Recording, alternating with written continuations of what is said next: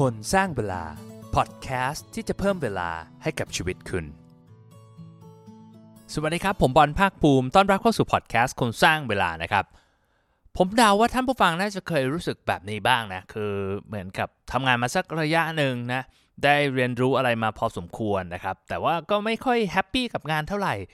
คืออยากจะลองไปทำอะไรที่มันแบบแปลกใหม่ดูนะครับ อยากออกไปค้นหาตัวเอง ลองทำธุรกิจทำงานอิสระดูนะครับ แต่ก็มีปัญหาว่าแบบเฮ้ยจะลาออกดีไหม เราทำไปแล้วมันจะรอดหรือเปล่าแล้วเราจะหาเงินได้เมื่อไหร่ แล้วเราควรจะลาออกตอนนี้ หรือเราควรจะรออีกสักปีหนึ่งสองปีนะครับ ปัญหาพวกนี้มันเป็นปัญหาที่มีคนมาปรึกษาผมเยอะมาก ผมก็เลยคิดว่า เฮ้ย น่าจะทำ episode เนี่ยเพื่อตอบคำถามเหล่านี้นะครับ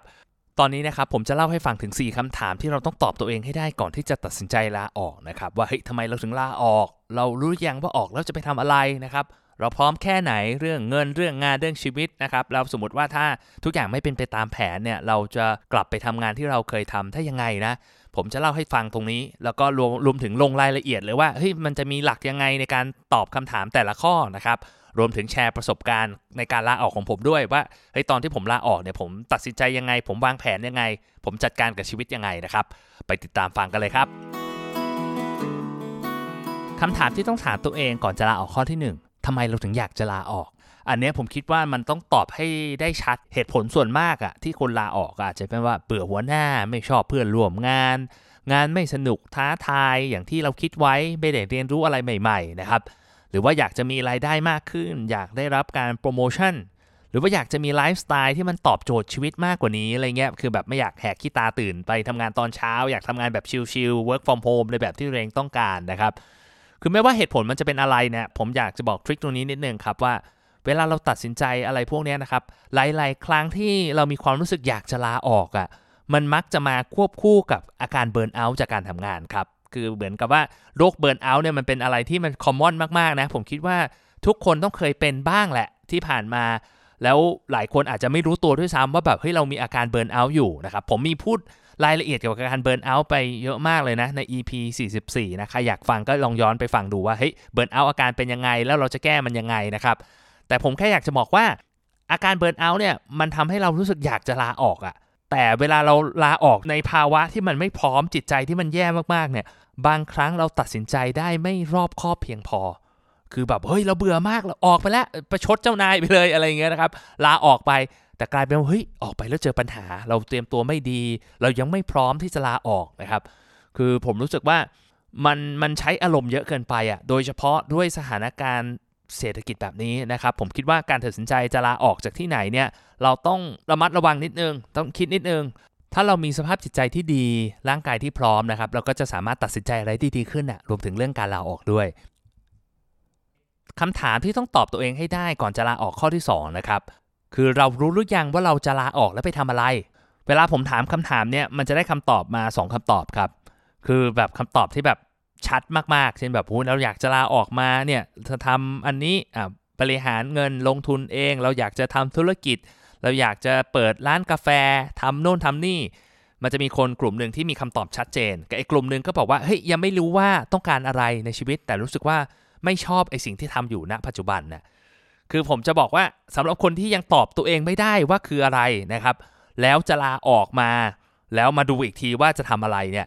ถ้าสมมุติว่าคุณไม่ได้มีความพร้อมทางการเงินมาก ๆ หรือไม่ได้แบบไม่มีภาระอะไรเลยในชีวิตนะผมไม่แนะนำอย่างแรงนะครับ เพราะว่าจริงๆอะการค้นหาตัวเองอาจจะใช้เวลามากกว่าที่เราคิดนะ แล้วบางทีเนี่ยเราอาจจะค้นพบว่าไอสิ่งที่เราชอบที่สุดก็คืองานที่เราทำอยู่นั่นแหละนะครับ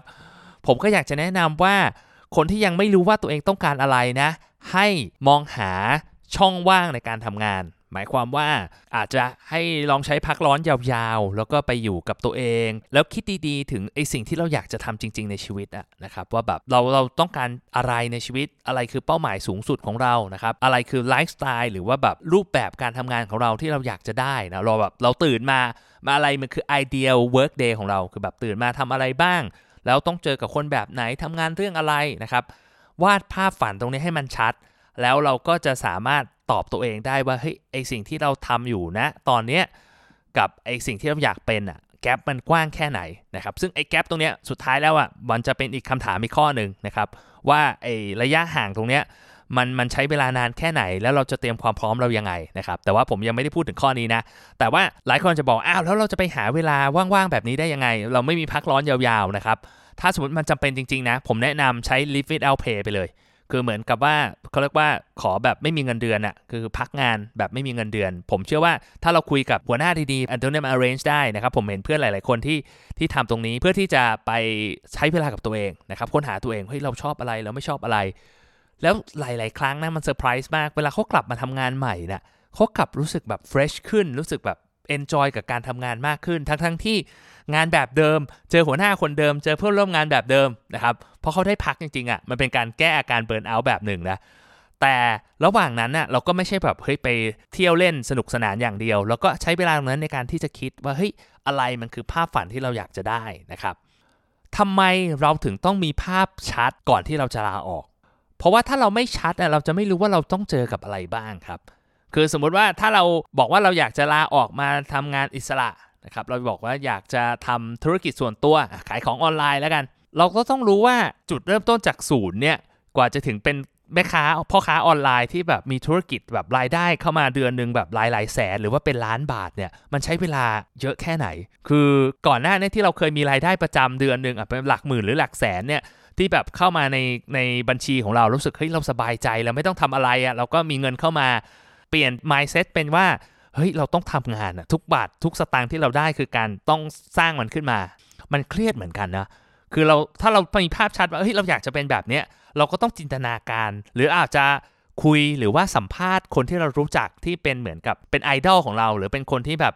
ได้ใช้ชีวิตในแบบที่เราต้องการ ว่าเฮ้ยมันเป็นยังไง รายได้มันเป็นยังไง แล้วแบบเจอปัญหาอะไรบ้างนะครับ อีกอย่างหนึ่งที่คนมักจะเจอปัญหาคือ สมมุติว่าถ้าเราหลอกลาออกมาทำงานอิสระนะครับซึ่งผมอาจจะเน้นตรงนี้หน่อยนะ เพราะว่าผมเองก็ไม่ได้มีประสบการณ์ในการที่แบบลาออกไปหางานใหม่ให้ได้เงินเดือนเยอะขึ้นอะไรเงี้ยผมคิดว่าตรงนั้นน่ะมันมันไม่ได้แตกต่างกันมากอะ่ะเราพอจะจินตนาการออกแหละว่าลาออกแล้วเปลี่ยนไปอีกงานหนึ่งเราจะต้องเจอกับอะไรบ้างนะครับแต่ผมคิดว่าไอ้จุดที่มันยากคือไอ้คนที่ทำงานประจำและลาออกมาทำงานอิสระนี่แหละ มันจะมีอะไรที่มันแตกต่างกันค่อนข้างเยอะนะครับ ของเดิมเราทำงานในองค์กร เรามีเพื่อนร่วมงาน เรามีหัวหน้าเรามีลูกน้องใช่ไหมครับ แต่พอลาออกมาทำงานอิสระทำธุรกิจของเราเอง บางทีไอ social interaction ไอความสัมพันธ์ตรงนี้มันหายไปเนาะเราอาจจะไปกินข้าวกับเพื่อนได้บ้างนะเพื่อนร่วมงานเก่าๆแต่ว่าเขาก็ไม่ได้ว่างมากินข้าวกับเราใช่ไหมเพราะเขาต้องทำงานประจำ เอออาจจะมาสังสรรค์กับเราได้บ้าง แต่มันก็มีไลฟ์สไตล์มีช่วงชีวิตจังหวะชีวิตที่แตกต่างกับเรานะครับ เพราะฉะนั้นเนี่ยมันก็อาจจะไม่ได้ผูกพันเหมือนก่อนอะ่ะมันอาจจะเหงานิดๆนะครับ อีกประเด็นหนึ่งที่ต้องระวังคือบางทีการทำงานคนเดียวหลายคนน่าจะพอมีประสบการณ์บ้างนะครับ จากช่วงโควิด ที่เราต้องแบบ work from home เนี่ยว่าแบบเฮ้ยบางทีการทำงานคนเดียวหรือทำงานอยู่บ้านมันอาจจะไม่ได้ productive อย่างที่เราคิดนะผมอยากจะบอกว่าเราควรจะวาดภาพฝันให้ชัดว่าเราต้องการอะไรนะครับ แล้วก็ไปทำการบ้านเยอะ ว่าไอสิ่งที่เราอยากจะเป็นอะมันมีข้อดีข้อเสียยังไงบ้างนะแล้วเราต้องเจอกับอะไรบ้าง คือถ้าเราวาดภาพตรงนั้นชัดเนี่ยเราก็จะตัดสินใจที่ดีขึ้นถูกไหมครับว่าเฮ้ยออกมาเราจะเจออะไรบ้าง แล้วเราอยากจะออกจริง ๆ หรือเปล่าคำถามที่ 3 ที่เราต้องตอบให้ได้ก่อนที่จะตัดสินใจลาออกนะครับ คือเราอะพร้อมแค่ไหน ทั้งในแง่ของเงินเรื่องงานเรื่องชีวิต โดยเฉพาะเรื่องเงินเนี่ยผมคิดว่ามันเป็นเรื่องที่แบบหลายคนปรึกษาผมเยอะมากนะ คือเราต้องคำนวณตัวเลข 2 ตัวครับ ตัวแรกเนี่ยผมให้ชื่อว่าระยะเวลาอยู่รอด แล้วอีกตัวหนึ่งผมคิดว่าระยะเวลาหาเงิน ระยะเวลาอยู่รอดเนี่ยก็คือว่าเอาง่ายๆว่าเรามีเงินเหลือณ ปัจจุบันเนี่ยเงินออมของเราเนี่ยทำให้เราอยู่รอดได้โดยที่ไม่มีไรายได้ แล้วก็ไม่ต้องไปพึ่งพาคนอื่นเนี่ยได้นานแค่ไหน ระยะเวลาหาเงินก็คือว่าตั้งแต่เวลาเราลาออกมาเนี่ยจนถึงวันที่มันมีรายได้พอที่จะเลี้ยงตัวเองได้เนี่ยมันใช้เวลามากแค่ไหน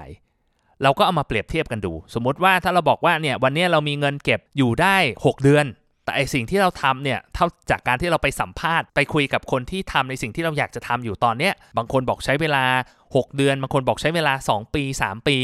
แต่เรามีเงินออมแค่ 6 เดือนอย่างเงี้ยแบบนี้ผมคิดว่ามันอาจจะเสี่ยงไปนิดนึง คือมันจะกดดันนะครับ พยายามอย่าให้มันกระชั้นชิดจนเกินไป อย่างผมเองเนี่ยตอนลาออกจากกองทุนเนี่ยตอนนั้นผมมีเงินเก็บไม่เยอะนะ แต่ว่าช่วงนั้นเนี่ยคือยังไม่ได้แต่งงานแล้วก็ไม่ได้มีภาระอะไรนะครับมันทาให้ผมสามารถอยู่ได้ ถ้าจำไม่ผิดเนี่ยช่วงนั้นเนี่ยอาจจะอยู่ได้อย่างน้อยก็คือ 2-3 ปี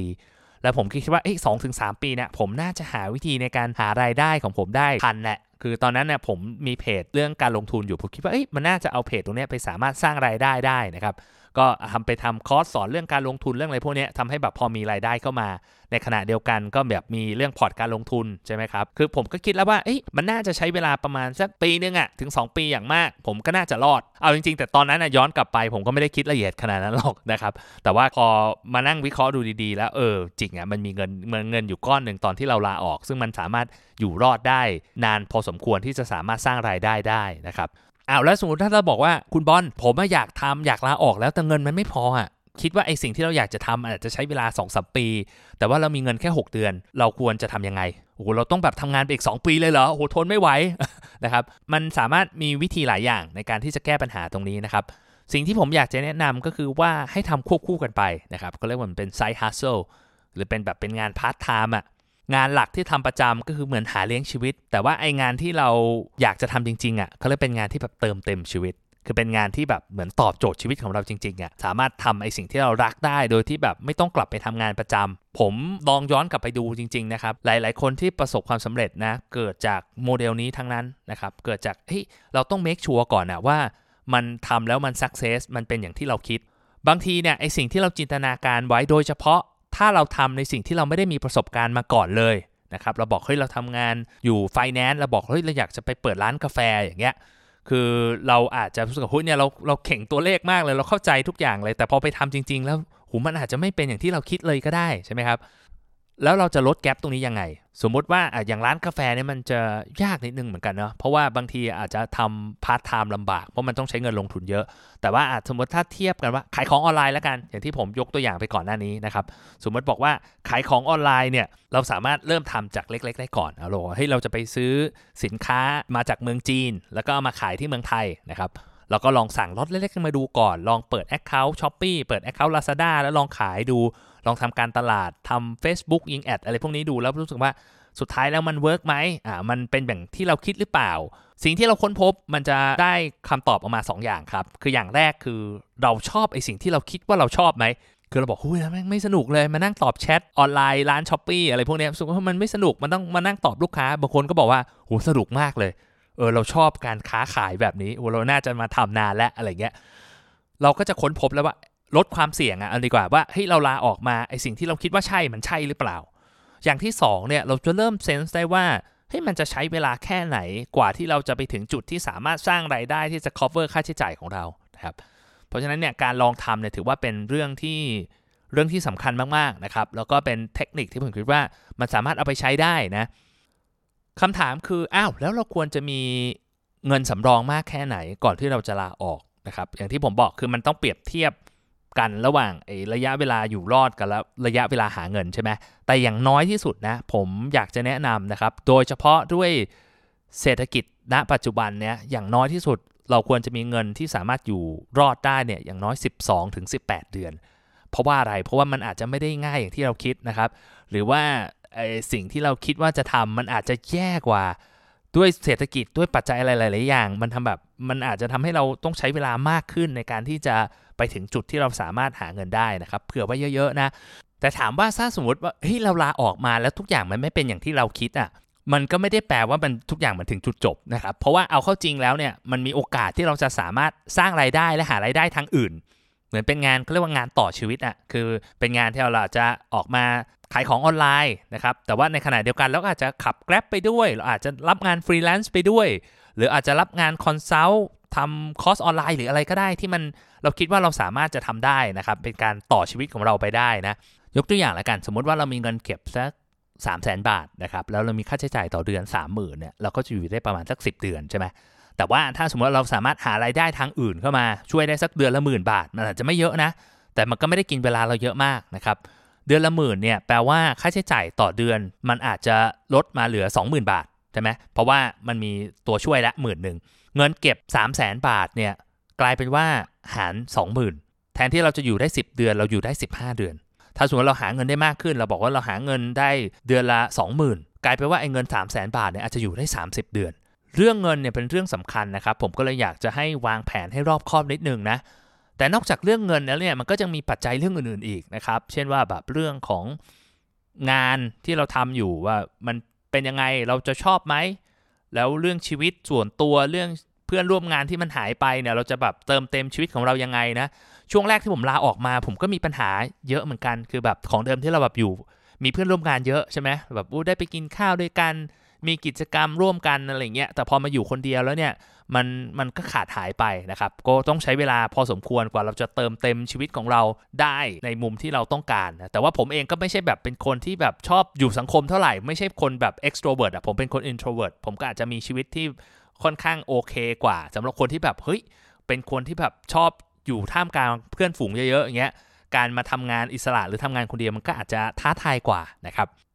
ข้อสุดท้ายนะ คำถามข้อที่ 4 ที่ต้องตอบให้ได้ก่อนจะตัดสินใจ สมมุติว่าถ้าทุกอย่างไม่เป็นไปตามแผนเลย มันจะยากแค่ไหนถ้าเราจะกลับไปทำงานที่เราทำอยู่ ถามว่าทำไมเราต้องคิดอย่างนี้ มันเหมือนกับเป็นทางหนีไฟให้กับชีวิตเราอะคือเวลาเขาสร้างตึกมันต้องมีทางหนีไฟใช่ไหมอันนี้ก็ต้องเหมือนกัน คือเราไม่ได้บอกว่าเราจะเฟลหรอกนะ เราค่อนข้างมั่นใจว่าเราจะทำได้ประสบความสำเร็จ โดยเฉพาะถ้าเราแบบทำเป็นไซส์ฮัสเซิลทำควบคู่กันไปนะ คือเราจะเห็นแนวแล้วเราว่าเฮ้ยมันจะสำเร็จหรือไม่สำเร็จนะครับ แต่อย่างน้อยที่สุดบันไดหนีไฟเนี่ยมันจะทำให้รู้สึกสบายใจอะที่เราจะลาออกอะถ้าเราอยากจะลาออกแล้วเรารู้สึกว่าเฮ้ยโหกลับมามันต้องเริ่มต้นใหม่เลยคืองานที่เราหาอยู่ถ้าออกไปวันนี้กลับมาทำไม่ได้เลยนะ แล้วเราจะทำยังไง ถ้ามันเป็นแบบเนี้ยมันก็ต้องตัดสินใจให้รอบคอบนิดนึงใช่ไหมครับหรืออย่างผมเองเนี่ยตอนที่ผมลาออกเนี่ยผมก็คิดแล้วว่าเฮ้ยเอาไงดี ผมลาออกจากกองทุน แล้วถ้ามันไม่เป็นอย่างที่ผมคิดมันจะเกิดอะไรขึ้นว่าผมจะกลับมาทำงานยังไงนะครับผมก็คิดแล้วว่าโอเค อย่างน้อยที่สุด ผมยังมี license fund manager อยู่นะฮะถ้าตอนนี้ผมก็เก็บมาอู้หลายปีแล้วนะ เสียตังค์ไปเยอะในการที่จะรักษา license ตรงนี้ไว้ เพราะว่าผมคิดว่าอย่างน้อยที่สุดอะมี backup plan คือทุกอย่างไม่เป็นอย่างที่ผมคิด อย่างน้อยที่สุดผมก็อาจจะกลับไปหางานใน industry ได้ จากประสบการณ์ที่ผมทำอยู่เรื่องการลงทุน ซึ่งวันนี้ผมก็ยังลงทุนมาตลอด 7-8 ปีที่ผมลาออกมานะครับคือประสบการณ์การลงทุนผมคิดว่ามันน่าจะพอมีประโยชน์สร้างวายุให้กับกับองค์กร หรือกองทุนที่ผมอยากจะไปสมัครงานได้นะผมก็ยังมี license อยู่พร้อมเข้าไปก็ทำงานได้เลยนะซึ่งพอตรงนี้ผมก็คิดว่าโอเคละผมไม่ได้คิดว่าผมจะกลับไปทำแล้วสุดท้ายผมก็ยังไม่ได้ใช้บันไดหนีไฟของผมนะครับ ก็หวังว่าคงจะไม่ได้ใช้นะ แต่จะบอกว่า ไอการที่มันมีออปชันเสริมอยู่ตรงเนี้ยมันทำให้เรารู้สึกเฮ้ยสบายใจ มันเป็นคล้ายๆกับ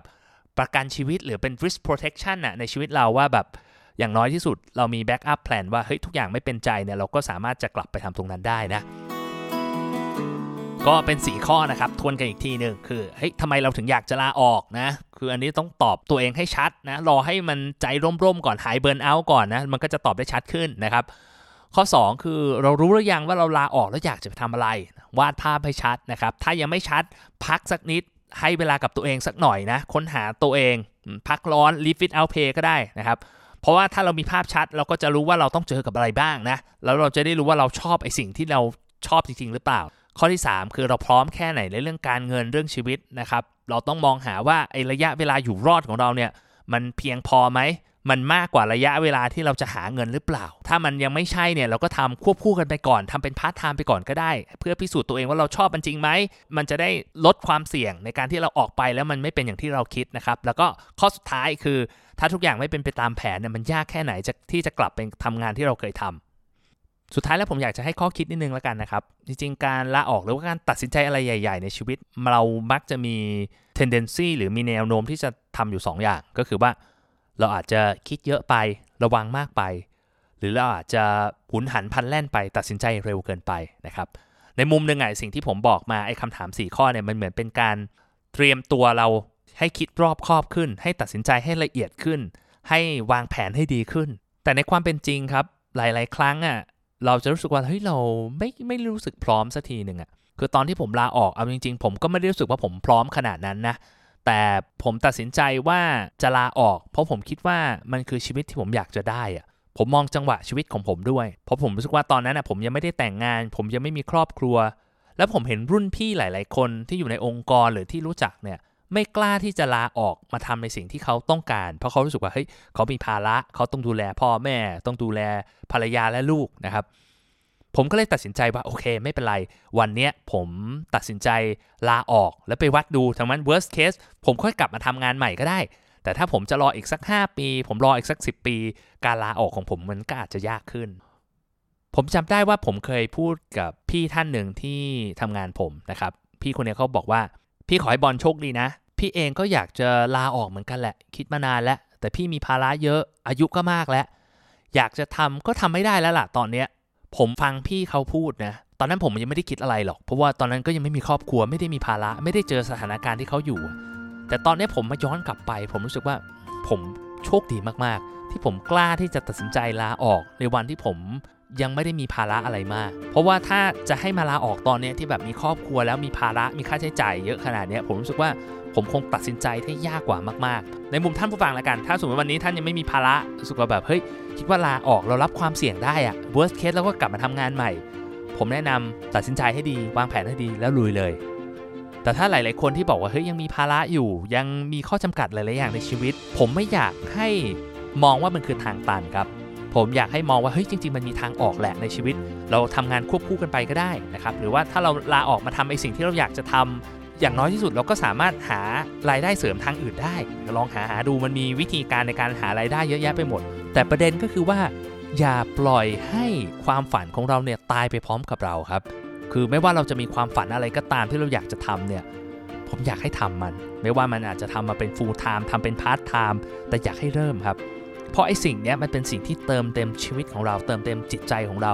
คือเราไม่มีทางที่จะแบบเฮ้ย enjoy กับชีวิตเราได้ ถ้าเราไม่ได้ทำในสิ่งที่เราฝันไว้จริงๆอะถ้าเราต้องใช้เวลาแบบวันละ8ชั่วโมง 10 ชั่วโมงทำในสิ่งที่เราแบบไม่ได้ชอบไม่ได้มี passion กับมันเลยเนี่ยคือชีวิตมันจะน่าเบื่อขนาดไหน โอเคล่ะ ผมไม่ได้แนะนำให้ทุกคนลาออกมาทำในสิ่งที่ตัวเองชอบทันทีวันนี้นะครับ แต่ผมอยากจะบอกว่าไอสิ่งที่เราชอบ สิ่งที่เรารักความฝันของเราเนี่ยอย่าทิ้งมันครับ มันคือกุญแจสำคัญสำหรับความสุขความสำเร็จแล้วก็ทุกๆอย่างในชีวิต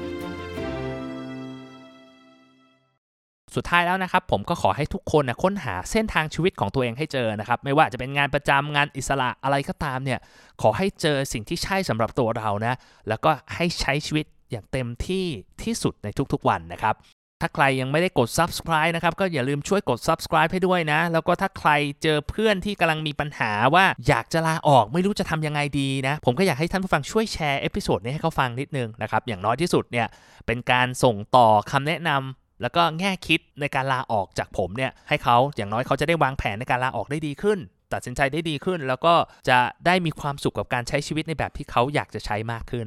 ก็ขอให้ใช้ชีวิตทุกวันอย่างเต็มที่นะครับมีความสุขมากๆ แล้วพบกันใหม่ครับ สวัสดีครับ